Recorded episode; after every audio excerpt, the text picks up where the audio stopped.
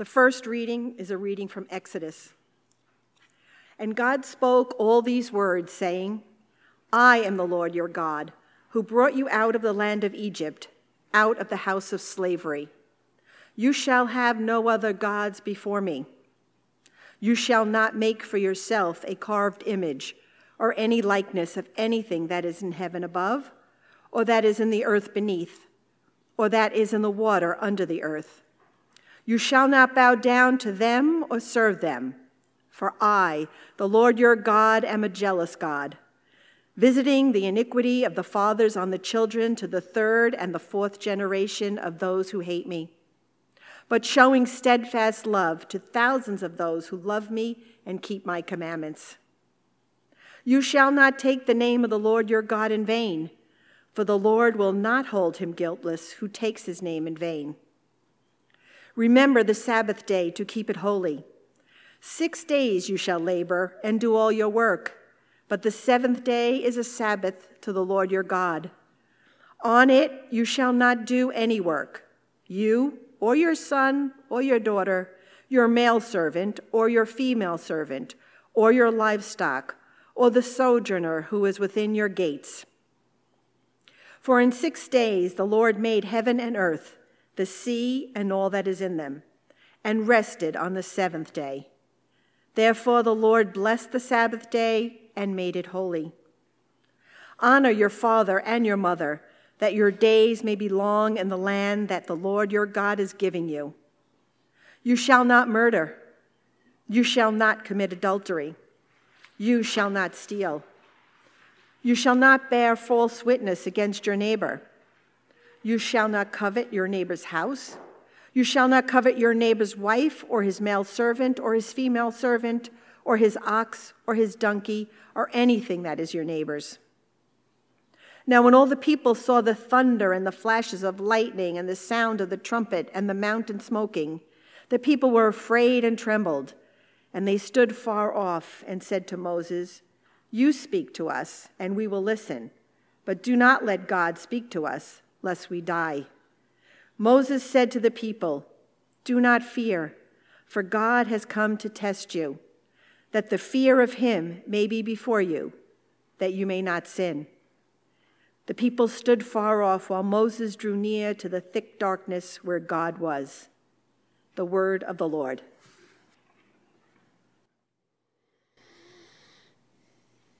Almighty Father, we ask um, that you will, uh, well, we recognize uh, that you are everywhere present. There's never any hiding from you. But what we ask is that you will uh, not only be present among us, as we recognize that you are, but that you would be active within us, that you would, by your Spirit, Uh, work inside us, overcome the obstacles to trusting in Christ. Um, uh, fill in the gaps of our understanding. But Lord, we don't only ask for understanding. We do ask for that. We ask for good, clear thinking. Please save us from every foggy thought. But we also ask that you would give us yourself. Above all, we want you. So do whatever it takes to give us you in your Son and by your Spirit. And we even ask that knowing that we don't entirely know what we're talking about. But you do, and we trust you. In Jesus' name, amen. Please sit down. Uh, and it's helpful if you turn back to uh, page nine and ten, um, uh, mainly nine. We're going to be... Um, We're continuing a series in the Ten Commandments, and today we're looking at the fourth commandment, which is in verse eight. Take a look at it there. Remember the Sabbath day uh, to keep it holy. Now, um, what's the Sabbath? I mean, the, the, the simplest thing to say is that in this context, sa- Sabbath is Saturday. So in ancient Israel, uh, even before this point, uh, Israel... As an act of worship to the Lord, one of their most important acts of worship was to set aside uh, the sixth day of the week, what we call Saturday, and they were supposed to spend twenty-four hours uh, completely focused on worshiping the Lord and resting. And it, today, um, you can go around New York City and you can see the Sabbath being observed quite a lot. Or actually, mostly, you can see the very end of Sabbath or the very beginning of Sabbath if you're in certain neighborhoods. And I'll just let that, some of you know what I'm talking about, some of you don't, but that's fine. Um, but among other things, this is the beginning, beginning of the weekend, right? It, it all started right here. Now, let me ask you a question that I've asked before. Out of all the moral commandments that could possibly make it into God's top ten list, why does this one make it? Like, at what point did God get supremely concerned about our scheduling priorities? Do you know what I mean? I mean, here we are, we're, we are four commands into the Ten Commandments, and we haven't even seen a bunch of the really big ones, like murder, hasn't been mentioned yet, and stealing, no mention, uh, adultery, not yet. And even when those do get mentioned, those are all the really intuitive ones, right? Like when we think of, you know, hey, we should all keep the Ten Commandments. Those are the ones we most of us think of. Those ones, they they all come on the back end of the Ten Commandments, and they're the least elaborated. They're the, they're just super simple, simply put. Why does something like Sabbath keeping come so early in the Ten Commandments? Now, it, just because the Sabbath is fourth Uh, in the list and comes before a bunch of others doesn't mean that it's more important than things like murder, but it does mean at least this, and I think it's important that we notice this. The Ten Commandments value things that are not always obvious to us. Very few of us would think of Sabbath keeping as being just right at the core of what it means to follow Jesus. Would we? Would you? Why is it so important? And then, even if we do figure out why it's so important, and hopefully we'll get there, um, th- there's also the question of how do you actually enact it? How do you observe it? Um, and there's quite a lot of debate in the Christian tradition about this. So you will find some people that say, hey, listen, um, we should, Christians should observe the Sabbath very similarly to how the Old Testament Israel uh, observed the Sabbath. It's just, it's right there, it's in black and white, do it. And then on the other hand, you'll find other Christians that say, actually, no, no, no, um, Jesus fulfilled this uh, this commandment so fully that w- that it, it, it actually doesn't have, it, it doesn't really need to determine how you spend your time all that much. So there's kind of a maximal interpretation, then there's a minimal interpretation, and then there are some that say, actually, what this means is that we all need a day off, and we should all take vacation, and we should have a good work-life balance, and God is like a really good millennial boss, right? And and that's what we love about God. Um, and so you'll you'll get kind of this this spectrum of now what I wanna what I what I wanna say now those are all straw straw men that I put up there, but but I wanna knock them all down because that's fun, and, and and I wanna say that all of those are too thin, and Sabbath is too important. We need to think more deeply about it. And I think, deep down, a lot of us know intuitively that there's something important about Sabbath. Why do I say that? Think about three areas of your life for a few minutes. Think about work, play, and deep relationships. Now, everyone cares about those three things, right? Um, work. Work drives your life at some level. Now, a lot of us here are... That's obvious. Like you, a lot of us here are deeply driven by your career and by your work, and you know it right now. Others of us say, no, no, no, I'm not one of those folks. I, I, I kind of hate my job, or I don't really care about my job, or whatever. But even then, even if you hate your job, even if you don't have a job, you're in some way haunted by its reality. Work drives all of us at some deep level. But then also play and leisure. Um, we are, I mean, we all want to escape work sometimes, and we all, um, there, there's a kind of ideal, I don't know if we all subscribe to this, but there's an ideal of kind of working hard and playing hard. And then deep relationships, everybody knows that those matter. Now, here's the deal, however. Think about this. Work, play, deep relationships.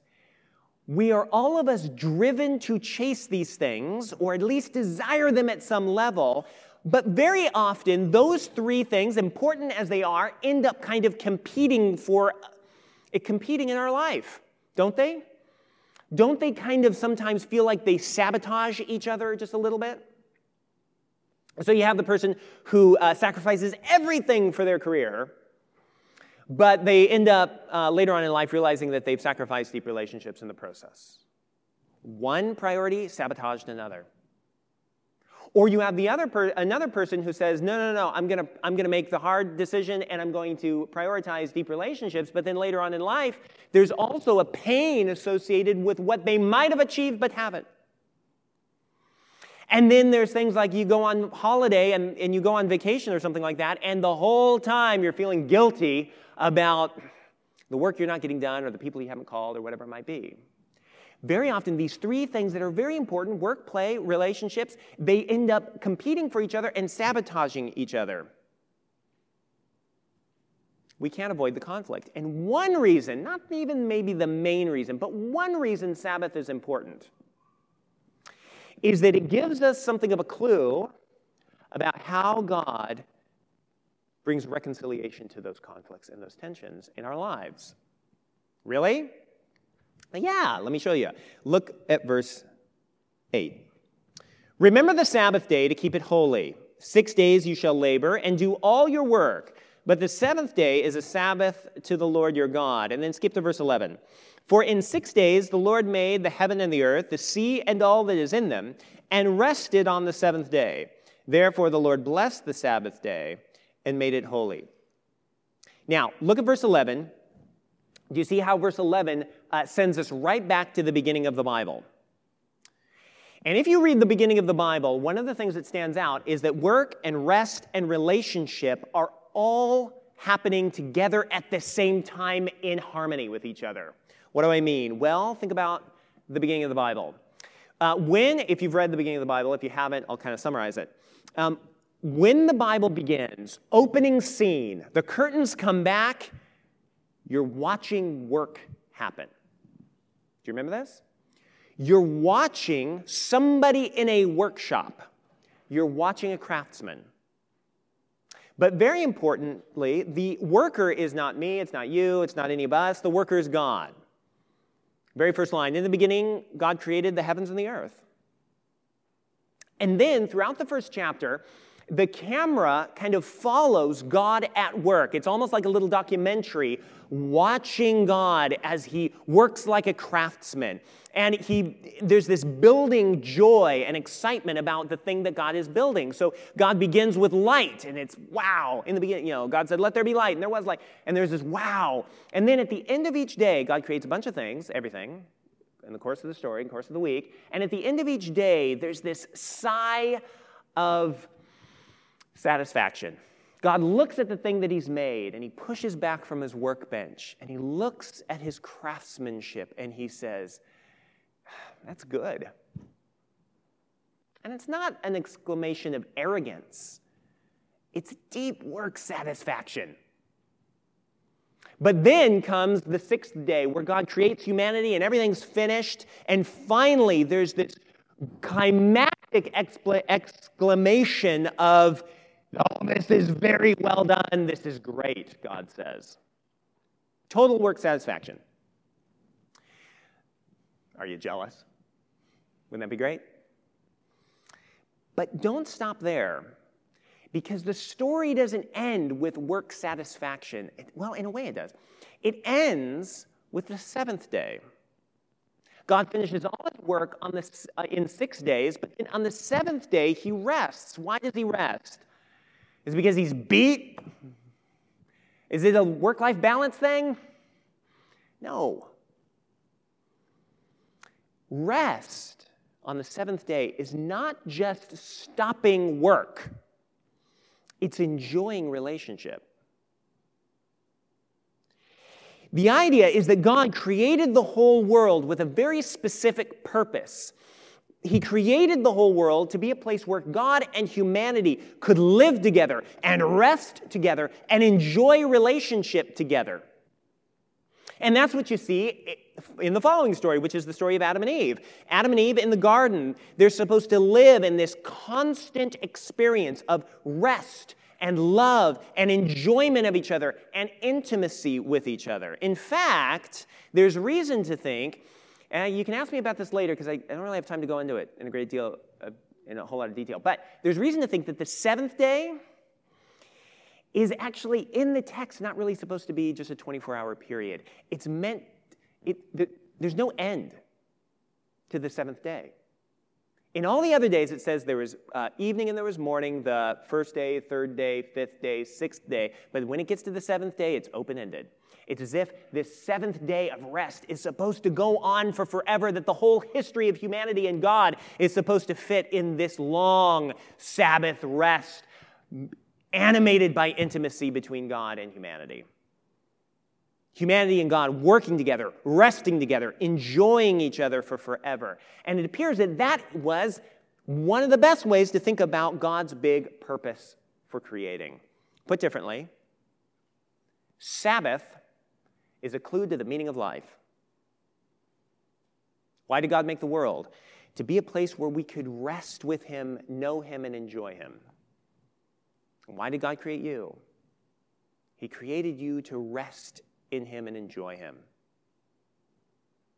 Now, keep that in mind and go back to Israel at Mount Sinai, receiving the law. Why does God establish a weekly Sabbath? Well, part of it is so that every single week, Israel could be reminded of their real and deeper purpose. It's as if God looks at Israel and says, Israel, I want you to remember every single week that you are not just workers. Your work is important, and I want you to value your work and work hard at it for six days. But I also want you to know that it is not everything. In fact, Israel, it's as if God says to Israel, my work and not your work is the work that is most important. I made you to know me and enjoy me, and that happens as you rest in my work and not yours. And therefore, every single week, I want you to stop on purpose working, not because you're done, but because you're trusting in my work and not yours. I want you to rest and focus on me, and there I will meet you, and we will renew our relationship together. Remember the Sabbath day. Keep it holy, different, distinct, mine, says God. Sabbath keeping is a clue to the meaning of life. But now let me point something else out. Sabbath breaking is a clue to the meaning of sin. What do I mean by that? Well, here's what I mean. Sin, and we've talked about this a bunch of times recently, sin is more than just rule breaking, okay? Sin, at its heart, is when I prefer myself over God. And when that happens, it'll, I'll always end up breaking rules, but fundamentally, it's when I prefer myself over and against God and other people. And that's why sin is always a kind of Sabbath breaking. Jim, I'm not following you. Here, here, here's what I mean.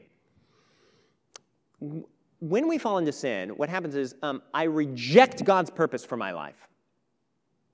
And I reject God's work as being most decisive in my life. And I reject God's purpose for my life. And therefore, I reject rest in him. And I reject the relationship that animates that rest. And therefore, I'm rejecting the heart of Sabbath. Uh, that's one of the ways to think about Adam and Eve and their story. Uh, God tells Adam and Eve, listen, my work is most decisive for you. I have provided every tree you will ever need. I provided more than enough food for you. Eat from anything, except for one. Just don't eat from that one, but eat from all the others. And then you re- you know the story, right? Adam and Eve go and they and they choose to eat from the, the one that they weren't supposed to eat from. But part of what's happening there is that they were saying, as they grabbed that fruit, whatever it was, and they're saying, God's work and God's provision is not sufficient for me. I need to trust me, my work, what I can achieve and what I can grasp from this point forward. That's the best way forward. And in rejecting God's work and provision for them, they were rejecting God's relationship. And in rejecting God's relationship, they were rejecting rest. And therefore, the whole of human existence ended up falling into this restless sense of futility. We are always seeking, working, trying to rest, trying to play, trying to find deep relationships, and it's always just beyond our grasp.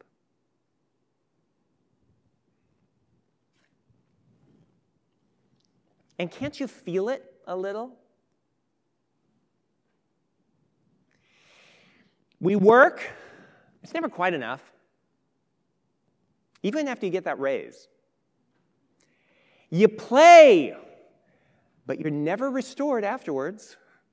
Remember the, the crash of reentry after vacation?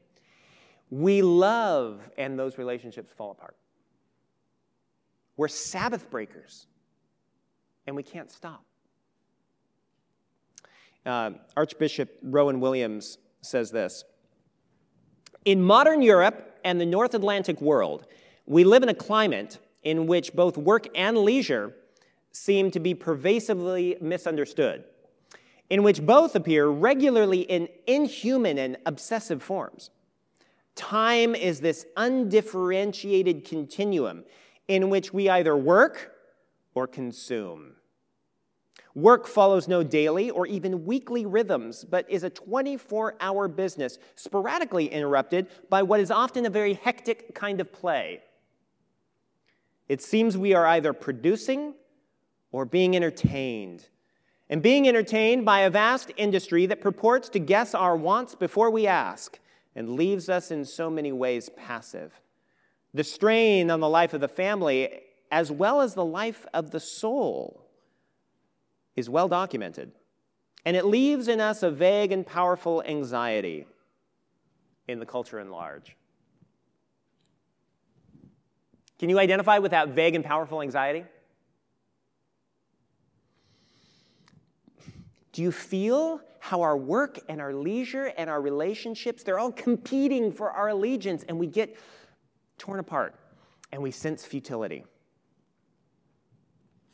And that's why the application of this sermon cannot be just, hey, man, you got to take a day, day off every now and then. Because a day off isn't going to deal with the issue. I mean, you should do take a day off. Um, there's this point in, in Isaiah fifty-eight where Israel, uh, it, it may well be that Israel was observing the Sabbath officially. But Isaiah comes in and he says, yeah, but even on the Sabbath, You're, you're, you're just prioritizing your own pleasure at the expense of delighting in the Lord. You've even made Sabbath about you and not the Lord. See, we can, we can take a day off, but if we're not dealing with this self-orientation, it, it, it can end up just making everything worse. We feel the futility. Futility of work, play, relationships, but here's the thing. Here, here's If you stop listening, listen now. That futility is actually can be a gift. Why do I say that? Here's why. Because that sense of futility is de- designed to drive us back to finally see that we really aren't made for ourselves and we really are made for God. And only in Him can that futility be taken away. We've got to learn how to t- observe Sabbath. How do we do it? Well, do you remember the opening scene of the Bible? Opening scene of the Bible is God working. Why does He work? He works so that He can rest with His people. But then we reject that Sabbath, we reject that rest, and everything falls into futility. Do you know what's happening at the great climactic story of the Bible? God's at work again. And more specifically, and God's working harder than He did at the beginning. And more specifically, Jesus is working. And you can see it in our gospel reading. Jesus in the desert, in the temptation. Here He is being experiencing all the sense of futility that uh, bombards us. He's got His own desires. He's fasting. He, he has these desires. He, he's tempted to grasp out and work and fulfill His desires with His own work. Turn the stones into bread. Do it, Jesus. That'll be great. He's experiencing and working right where you do, right in the midst of that experience of futility. But why is He working? He's working to defeat that futility. He's working to bring you back into the rest for which you were created, but that you have never tasted. But that was just the beginning of it, because all that comes to a, the zenith and the climax and the culmination when Jesus dies upon the cross. When Jesus dies upon the cross, all the sense of futility and all the brokenness of our relationships and our work and our self-indulgent play, all of that comes down upon Christ upon the cross. But he worked so that we could find rest in him. And you come back to me and you say, oh, Jim, you're reading too much into the whole thing. Am I? Do you remember what Jesus says? Come unto me all who labor and are heavy laden, and I will give you rest. Take my yoke upon you and learn from me, for I am lowly and gentle in heart, and you will find what for your souls? Rest for your souls. See, Jesus suffered and he died and he rose again in order to give us true Sabbath. And that's why you can't keep Sabbath by just taking a day off. And you can't keep Sabbath just by mimicking the Old Testament pattern, not straightforwardly. And you can't keep Sabbath by just imagining it doesn't matter anymore. You can only keep Sabbath by coming to Jesus Christ and bringing him the futility of your work and your addiction to it, and bringing him the futility of your play and the self-indulgence that has been fed in it, and bringing him the brokenness of your relationships and all the selfishness that has contributed to that brokenness. You bring all that to him and you surrender it down there before him, and then you look away from your work to his work upon the cross. Maybe for the first time you're looking away from your work. You look at his work upon the cross. And Emmanuel, your work will never tell you who you are, but Jesus' work will. And all your life you've been trying to get your work to tell you who you are, but you, you were almost right. Work, someone's work can tell you who you are, but only Jesus's. And then as you look at his work and not your own, then he pours out his Holy Spirit upon you. And that is the love that animates all relationship. And the moment that happens, you're beginning to taste rest and intimacy, a moment by moment and breath by breath intimacy with God that is the purpose of your life. You were made to live in Sabbath, not just one day a week, but every day. All right. What does this mean practically? Lots of, lots of things. And I'm just going to throw out a couple sketches, okay? You got to remember that Sabbath keeping for a Christian is not just about not doing stuff or doing stuff. It, Sabbath is about deep trust in Christ, moment by moment and breath by breath. And without trusting in Christ, nothing that you do outwardly is really going to be help, that helpful. But in our relationship with Christ, having surrendered ourselves to him, then there is a good and healthy Christian rhythm. And it goes a little bit like this. This is how I'd summarize it. We worship weekly and daily, asking God to transform our whole life into Sabbath. Here's what I mean. We worship weekly. So after Jesus' resurrection, the Christians started worshiping on Sunday, and it made all the sense in the world to do that, because just like Saturday, the sixth day was the culmination of the first creation, Sunday, when Jesus rose from the dead, was the beginning of the new creation. And therefore, Sundays have always been the the, um, uh, the the key holy day in our week. And so generally speaking, on Sundays, we want to fast from our normal work and feast on worship and prayer and friendship with God and with other Christians. Now, it's usually unhelpful to get really rule-based with all of this, but that's the pattern. We fast from normal work, set it aside, all things being equal, and we feast on worship and prayer and friendship with God and with other people. Um, put differently, on Sundays we practice intentionally trusting Jesus' work, and so we set aside our own work, and we focus on enjoying Jesus and enjoying his people. But then we also want to worship every single day. Uh, Christian Sabbath is not just one day, it's every day rest in Jesus, and therefore we want to set aside time every single day to pray, read Scripture, and renew our Sabbath rest in Christ. And that's why here at Emmanuel during Lent, we're encouraging you and emphasizing learn to pray. Pray daily. We've, I've been sending out uh, links to apps that can help you pray the daily office morning and evening during Lent, and watch how that um, that uh, Sabbath breaks within each day reframe the whole of your day. And then lastly, uh, what we're doing is we're asking God to transform all of our week into a Sabbath rest. Now, obviously, you're going to go to work. And when you go to work, there's gonna, it's going to fascinate you sometimes, and it's going to frustrate you sometimes. But the deeper you're resting in Christ, when it frustrates you, it won't destroy you, and when it fascinates you, it won't define you. And then we'll look forward to the day when the Lord takes us home to his eternal Sabbath rest. And there in the kingdom of God, in the new heavens and the new earth, we get to work and rest and enjoy relationship, and those things will be in perfect harmony because Christ will be our perfect rest. That's where we're going. Let me end with this. This comes from Hebrews chapter four. It says, "So then there remains a Sabbath rest for the people of God. For whoever has entered God's rest has also rested from his works, as God did from his. Let us therefore strive to enter that rest." Amen.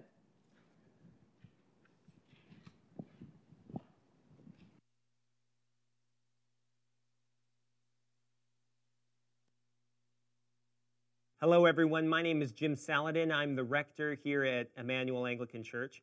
Uh, our church exists to see and describe and to reflect the beauty of Jesus Christ for the flourishing of our city. And I hope this podcast encouraged you in that way towards Christ. If you're here in New York City, we'd love to see you. Please join us on Sundays at eleven a.m. Generosity drives everything we do at Emmanuel. And if you'd like to contribute, please visit w w w dot emmanuel anglican n y c dot com slash give.